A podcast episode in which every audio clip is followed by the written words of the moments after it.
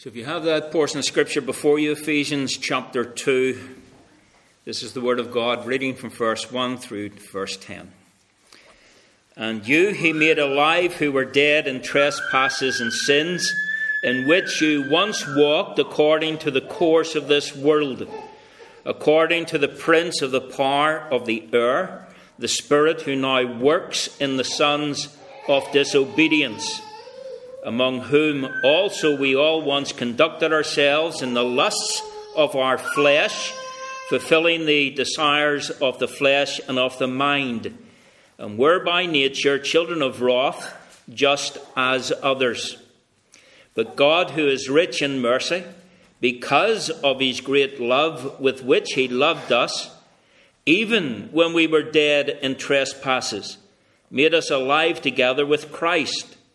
By grace you have been saved, and raised us up together, and made us sit together in the heavenly places in Christ Jesus, that in the ages to come he might show the exceeding riches of his grace in his likeness toward us in Christ Jesus. For by grace you have been saved through faith, and that not of yourselves. It is the gift of God, not of works, lest anyone should boast. For we are his workmanship, created in Christ Jesus for good works, which God prepared beforehand that we should walk in them. Amen. If you could keep a little marker in your Bibles at Ephesians chapter 2, we'll be uh, turning to that portion again shortly. Uh, but our text for this morning, I'm taking a text over the next uh, number of weeks, and it comes from 2 Corinthians 8, verse 9. For you know the grace of our Lord Jesus Christ, that though he was rich, yet for your sakes he became poor, that you through his poverty might become rich. For you know the grace. Grace. No theme is more important than this. No theme is more magnificent than this. And no theme is more instructive than this. We're not only amazed by the grace of God, but we'll eternally thank God for His grace to us in the person of his Son, Jesus Christ. Oh, how the grace of God amazes me. For those who are believers in the Lord Jesus Christ, you were singing that. You were saying to yourself, Yes, how the grace of God amazes me. For those who are not saved, you're thinking, What's the big deal? It doesn't register with you what uh, the grace of God means. And so I just want to take that term grace this morning, and by the grace of God, maybe, well, I pray by the end of it, if uh, you're unsure what uh, saving grace means, it will certainly become clear to you during the course of this sermon. The biblical record of grace comes very early in the Bible, very early. In fact, in Genesis chapter 2, verse 16 and 17, that historical record of Adam and Eve in the Garden of Eden, God instructed Adam and Eve of every tree of the garden you may freely eat, but of the tree of the knowledge of good and evil you shall not eat, for in the day that you eat of it you shall surely die. The possibility of death created the possibility of judgment, but it also created the possibility of grace. And in Genesis chapter 3, that possibility becomes a reality. Genesis 3, verses 6 and 7. The woman saw that the tree was good for food, that it was pleasant to the eyes, and a tree desirable to make one wise. She took of its fruit and ate. She also gave to her husband with her, and he ate. Then the eyes of both of them were opened, and they knew that they were naked. And so they sewed fig leaves together and made themselves covering. My friends, this was their meagre attempt. This was their vain attempt to cover their guilt, to cover their sin, to cover their iniquity. But down in Genesis 3, verse 21, God reveals a better way.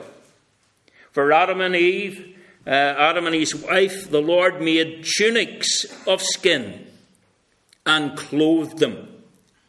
My friends, this is grace. They deserve judgment. On the day that you eat of it, you shall surely die. They deserved judgment. They deserve condemnation. They knew that they deserved condemnation, and in an attempt to cover their transgression and avert judgment and condemnation, they concoct this meagre, pathetic, inadequate effort of fig leaves to cover their guilt. God comes along and instead of giving them what they deserve judgment, eternal damnation he gives them grace. And friends, look at the price. The judgment is death. The day you eat of it, you shall surely die. They died immediately. They eat of that fruit. They died to God. They died to the things of God. And physically, death was coming. But judgment is death. And judgment isn't set aside in this case in Genesis 3. God is not saying, well, Adam and Eve, you know, don't worry about it. It wasn't as severe as I was saying it was going to be. No, there has to be death. God's righteous law demands it. And here in Genesis 3, you have not only the first incident of physical death, but the first incident of substitutionary death. Because God kills, God sacrifices an animal in order to clothe them in those animal skins. And you see, it's a picture of the Lamb of God who would one day come to be the sin offering, to give atonement for sin. And so God sacrifices an animal in order to provide a covering for these two sinners. And on account of that, in Genesis chapter 3, you have the beginning of the story of saving grace. That's where it begins. And the rest of human history, the rest of Scripture, is the unfolding of the story of God's grace. This is, to take you to the end, this is how the Bible ends. This is the conclusion of redemptive history. It concludes with these words in Genesis 22 17. Let him who thirsts come, and whoever desires, let him take the water of life freely. That's the last statement of grace. Come and freely receive what you don't deserve, because we deserve judgment. What does it take to come into the realm of salvation? What does it uh, take to come into, to enter into the kingdom of God? What does it take to be given the promise of heaven?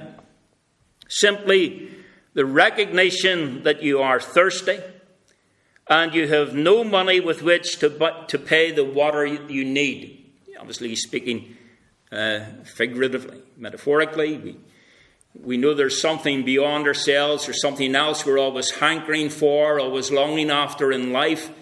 And we follow various roads in order to find fulfillment.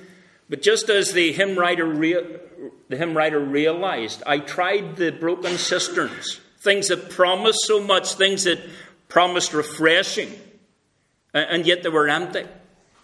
And they mocked me as they wailed. And so that's the, the picture. You come to God and you recognize that you need something you can't buy, and He offers it freely. He offers the gift of salvation in the person of His Son, Jesus Christ, freely. That's grace.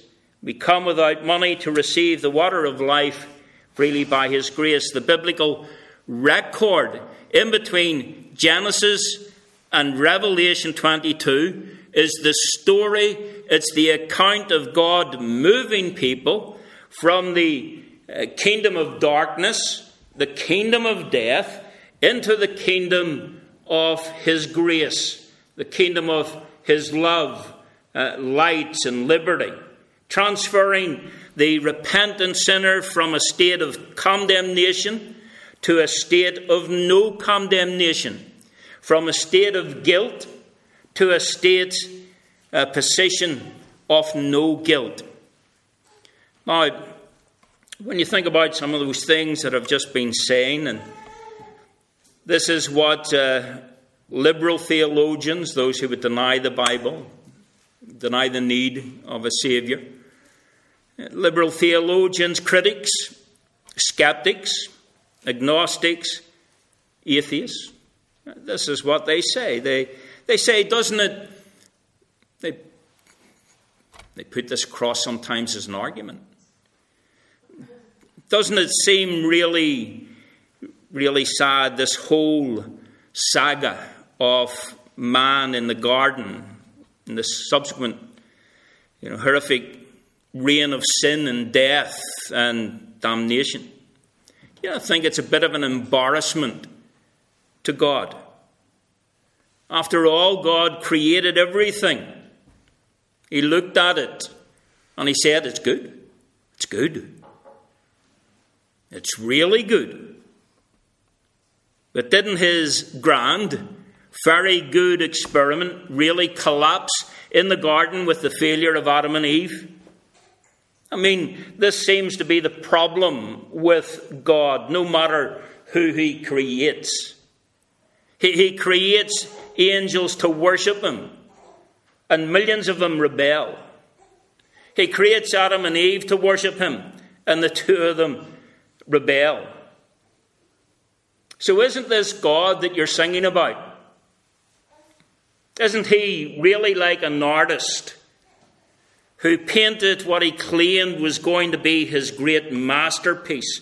for which he should be honoured, only to have all the colours run together in a chaotic mess because he mixed the paint wrongly. Isn't God like a sculptor whose masterwork apparently, well, appeared initially magnificent, but from a bad choice of material? It melted in the bright sun into a shapeless heap. Isn't this God? Isn't he like a builder who built his great building only to have it collapse on the day that it was uh, dedicated? Shouldn't you, shouldn't you really be a bit embarrassed about this God that you're reading about, singing about, and proclaiming?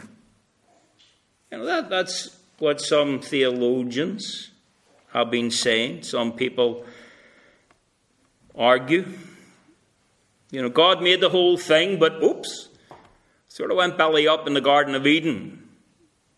A surprise to him and everybody else. And so this, this grace that you're talking about is plan B, God trying to recover the mess, God really trying to land on his feet after a masterpiece went badly, badly wrong. Now listen, friends. Grace is not plan B. God, from before the foundation of the world, ever before he said, Let there be light, determined to create the universe. And he determined to create man with a view to expressing his grace. God is never caught off guard. There was never, ever a plan B. Now, I want to draw your attention specifically to saving grace. There are a number of portions of Scripture that I could have turned your attention to this morning, but perhaps the clearest and most obvious is found in the book of Ephesians, chapter 2. So we read that earlier. If you turn it uh, up again, you'll see in verse 4 it says, But God, who is rich in mercy, because of his great love with, with, with which he loved us, even when we were dead in trespasses, made us alive together in Christ or with Christ. By grace, you have been saved. He's raised us up together and made us sit together in the heavenly places in Christ Jesus, that in the ages to come he might show the exceeding riches of his grace in his kindness toward us in Christ Jesus. For by grace you have been saved through faith. And that not of yourselves, it is the gift of God, not of works, lest anyone should boast. For we are his workmanship, created in Christ Jesus for good works, which God prepared beforehand that we should walk in them. What is grace? It is unmerited favour, it's unearned favour. The good news is that salvation is by grace. For by grace you have been saved through faith, and that not of yourselves. It is the gift of God, not of works, lest anyone should what? Boast. Thank you. We're saved by grace. Titus 2, verse 11. The grace that brings the grace of God that brings salvation has appeared to all men. It's grace, unmerited favour, the kind good will, the mercy, the loving kindness of God. Grants this as a gift, and all we have to do is receive it, believing by faith that God has given it to us. I don't know if uh, times have moved on. Three mums here this morning. Do they still slap the baby's bottom when it's born? Well, Jane was totally out of it. She's looking at, she's looking for confirmation from Luke. I don't know, did they ever do that? Well, there's Lisa shaking the head. Maybe it's just an old wives' tale or whatever. But you know what? you're told, you know, the baby's born, slap its bottom, it starts to cry. And it was the evidence that, you know, air has come into its lungs and it's, and it's living. Uh, say, might have been an old wives' tale.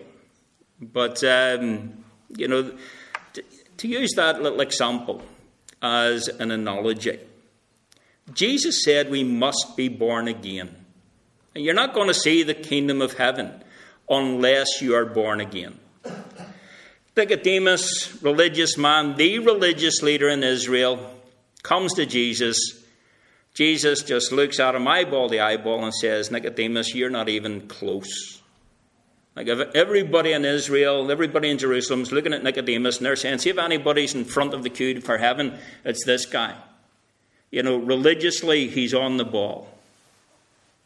Comes to Jesus, Jesus says, You're not even close. You have to be born again. So we are born into God's kingdom. We are saved by being born again. That doesn't happen when water is poured on your head as a little baby. That doesn't happen as a result of something that's conferred, on you by some man. Uh, it's something that God gives. So we enter into God's kingdom. We are born again. And we get life from Him, spiritual life from Him. And sometimes that happens, and it happens ever so gently. Like Lydia in the Acts of the Apostles sitting by the river, and it says, The Lord opened her heart. At other times, you know, in, in the sovereignty of God, it's like He hits us that slap. He whacks us, brings us up short. In other words, what I'm saying is He brings things crashing into our lives.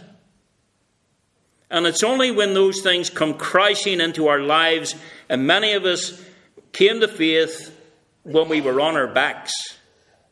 Everything else has been stripped away from us. And God leaves us bare, and we are just simply looking up, and that crashing into our whatever it was, whatever came crashing into our lives, it's like God slapping us, bringing us to our senses. We repent of our sin, we trust in the Lord Jesus Christ, We move from death to life and we are breathing spiritually. Now, either way, friends, whether God moves in your heart gently or he pulls you up short, if we are alive, if we are spiritually alive, it is because God has breathed his breath into us. We are born from above.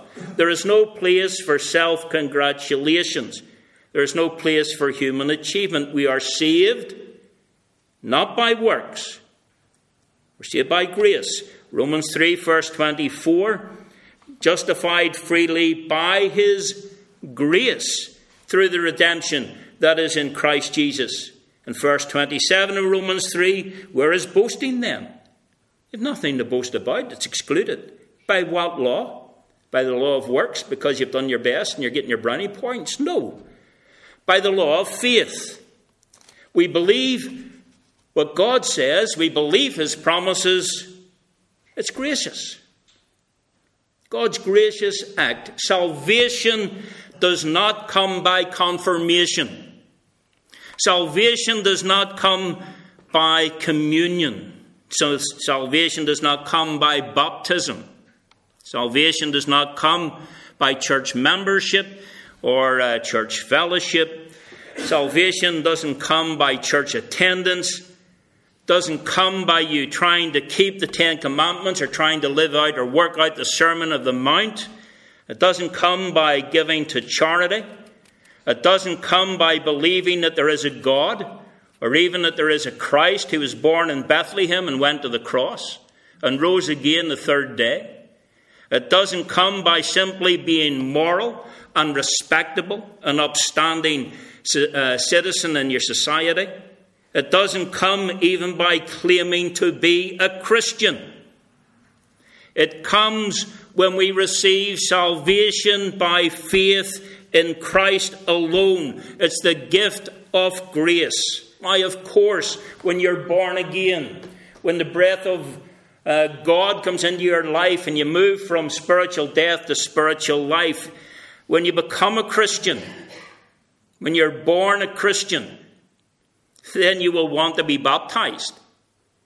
Uh, you want to be baptized the way Jesus says to be baptized and the way the Word of God says to be baptized, as we did with Reuben a few weeks ago. You go through the waters of baptism, you show what has taken place spiritually in your life by that picture of baptism. You will want to attend church because you'll want to meet with the people of God. You want to be in fellowship with the local church. And of course, you will give to charitable and other worthy causes and seek to lead a righteous life, but you will not, you will not be doing any of that to be saved. You will not be doing any of that in the hope that you will get into heaven on the basis of all of this. No, you will be doing it as an outworking of your faith. Now, here's what's tragic this is heartbreaking. Hell is full and will be full of people who think they have salvation, they have a right to heaven, because they do all of those things that I mentioned above and more. That somebody sprinkled water on their head when they were bathing makes them a Christian. Doesn't. That somebody conferred something on them, some religious institution conferred something on them, makes them a Christian. Doesn't. Hell is full of religious people. The Bible says we receive grace. That's the first provision of the gospel that you don't have to earn it. You couldn't earn it. It's impossible. For by grace you're saved Galatians 2:16 For by the works the deeds of the law no flesh will be justified. The late uh, Dr. Donald, Donald Grey Barnhouse, uh, Christian preacher, pastor, theologian, radio pioneer in those early days of radio. He said, Love looks love that looks upward is worship. Love that looks outward is affection. And love that stoops is grace. And you see, friends, God has stooped to give us grace through his Son, Jesus Christ. God stooped in Jesus Christ to give you and me what we don't deserve. That's why we, you know, uh, sing all of those carols at Christmas time. God coming into this world, stooping from the heights of uh, his glory into this world. He who was rich becoming poor for us. Ephesians 2, verse 8 For by grace you have been saved. The reformers taught grace alone. That alone is so important. And why did they make such an issue of grace alone? Because the Roman Catholic Church teaches salvation by grace, but what they teach is that everyone has a certain deposit of grace. It's a bit like a, a pilot light in your stove. And they say it's a bit like a pilot light of grace in everyone. The little pilot light means that you have the capacity to do the right thing, to do the righteous thing in bringing about your salvation. It's a gross error because we're all dead. The Roman Catholic Church said you are enabled by grace, we're kick started by grace, the pilot light lit by grace, but then salvation depends upon your works. Well, that cannot possibly be. Can't be true. Why can't it be true? We just read it in verse 9 of Ephesians 2. It's not of works. Couldn't be more explicit, couldn't be clearer than that, could it? Not of works, that's the negative. The positive backs up to verse 8. It's the gift of God. And prior to that, it's not of yourselves. You have nothing to boast in. You know, you can't say, I, co- I cooperated in some measure of grace deposited in me by God. No, you, you didn't bring about any aspect of your own salvation, to, even to the least degree. Titus, again, quoting from Titus 3, verse 4. But when the kindness and the love of God our Saviour toward men appeared, not by works of righteousness which we have done, but according to his mercy he saved us through the washing of regeneration and the renewing of the Holy Spirit, whom he poured out on us abundantly through Jesus Christ our Saviour, having been justified by his grace we should become that we should become heirs according to the hope of eternal life.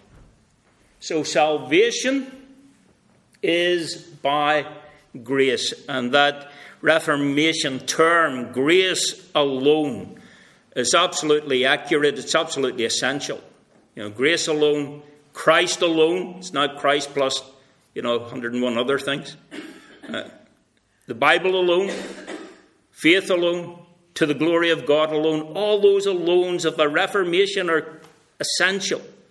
It is by grace, fully by grace alone. If grace is not, you know, if, if grace is not all, then grace is not grace. If grace is mixed with law or some kind of works, grace is not grace.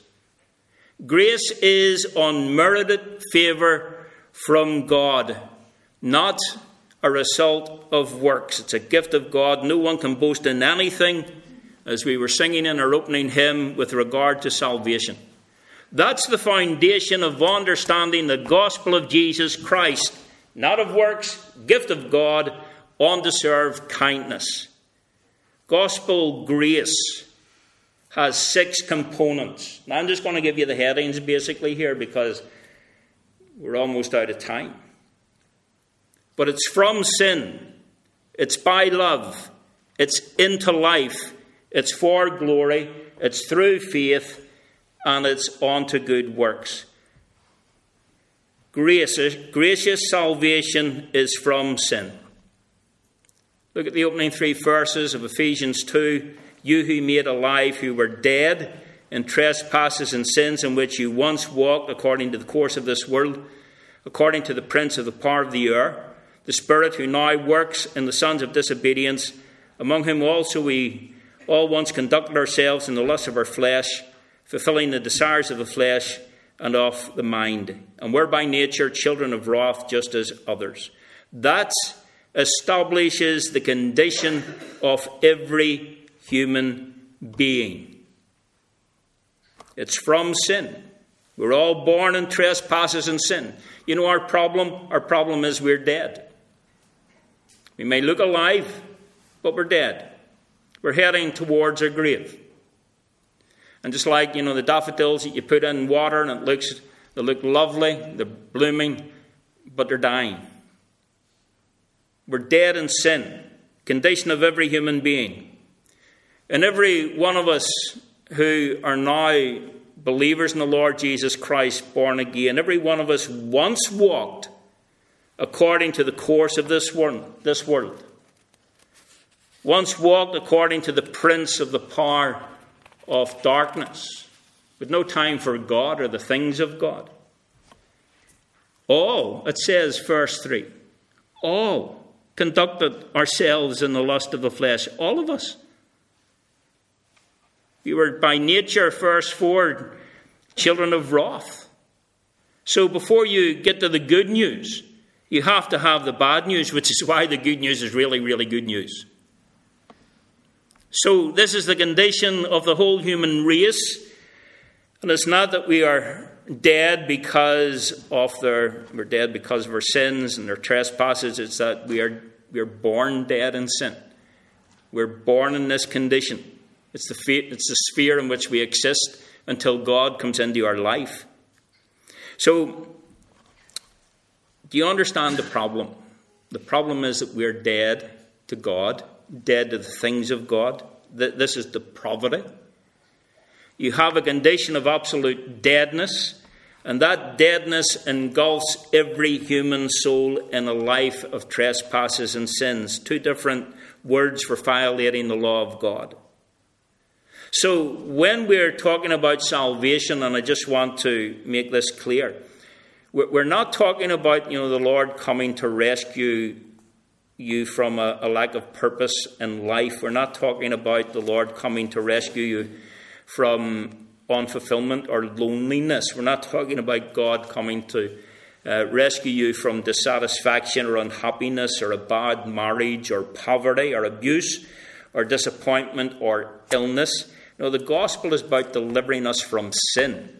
Okay, once we're delivered from sin, then a lot of all those other things, you, you know, are worked out in the process.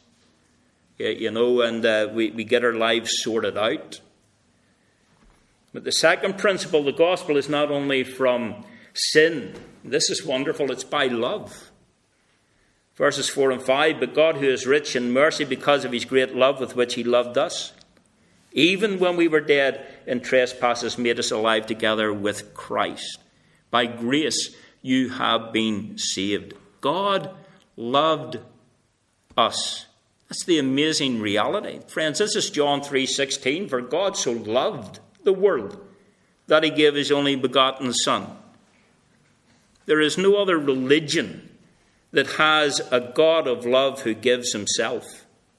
There is no other religion that has a God sacrificing himself for people who were his enemies. All demonic, devilish, satanic religions have people sacrificing, sacrificing to their gods. You know, sacrifice your children, sacrifice living beings, sacrifice animals, sacrifice your wealth or whatever. Their gods demand sacrifice. But the true and living God, the Creator God, gives Himself as a sacrifice for sinners out of pure, unbounded love. His love is great. His love reaches a peak at the cross on Calvary's Hill, where His Son uh, hangs and He dies in the room instead of sinners. The love of God is best measured by death because Jesus said, Greater love has no man than this, Then a man lay down his life for what? For his friends. And that's what God did. There is no such story in any other religion. Third reality, verse 5 salvation is unto life. Even when we were dead in trespasses, God made us alive together with Christ. So you were dead, He made you alive. Because of the richness of His mercy, the greatness of His love, the extensive expression of His grace, He has made us alive. How did He do that? He made us alive together in Christ. It's always the grace that comes through Christ. And so He placed us into Christ. In Christ we died, in Christ we live. It's pictured for us, as I say, in our baptism. And friends, this is amazing. In eternity past, God knew upon whom he would set his love. And when Christ went to the cross, God placed all the sin of all who would ever believe on his Son at Calvary. He knew the full record of their sin. And Jesus pays, atones for it all. Salvation is from sin it's by love, it's into life. Number four, salvation is for glory, verses 6 and 7. Raised us up together, made us sit together in the heavenly places in Christ, that in the ages to come he might show the exceeding riches of his grace in his kingdom toward us in Christ Jesus. Why does God want to take you to heaven? So that he can show you eternal kindness right throughout eternity eternal kindness. Number five, salvation is through faith. It gets us to the familiar words that we've already touched on in verses 8 and 9. And sixthly, it's on to good works. So he saves us so that we work out our faith. And he gives us the grace to do that by the Holy Spirit that he sheds abroad in our hearts. And so, friends, we uh, we show our compassion, our love, and our affection as we work out our, our faith. This is where we do the deeds of kindness and mercy and all the righteous thing, things that the Bible tells us to do. But they are not the cause of our salvation, they are the result. They're the outworking of our salvation. For you know the grace. We touched on saving grace, redeeming grace. God willing, next week we'll move on to the first word of that defined title, for you know the grace of our Lord Jesus Christ. We'll come to, to look at Lord, God willing, uh, next week.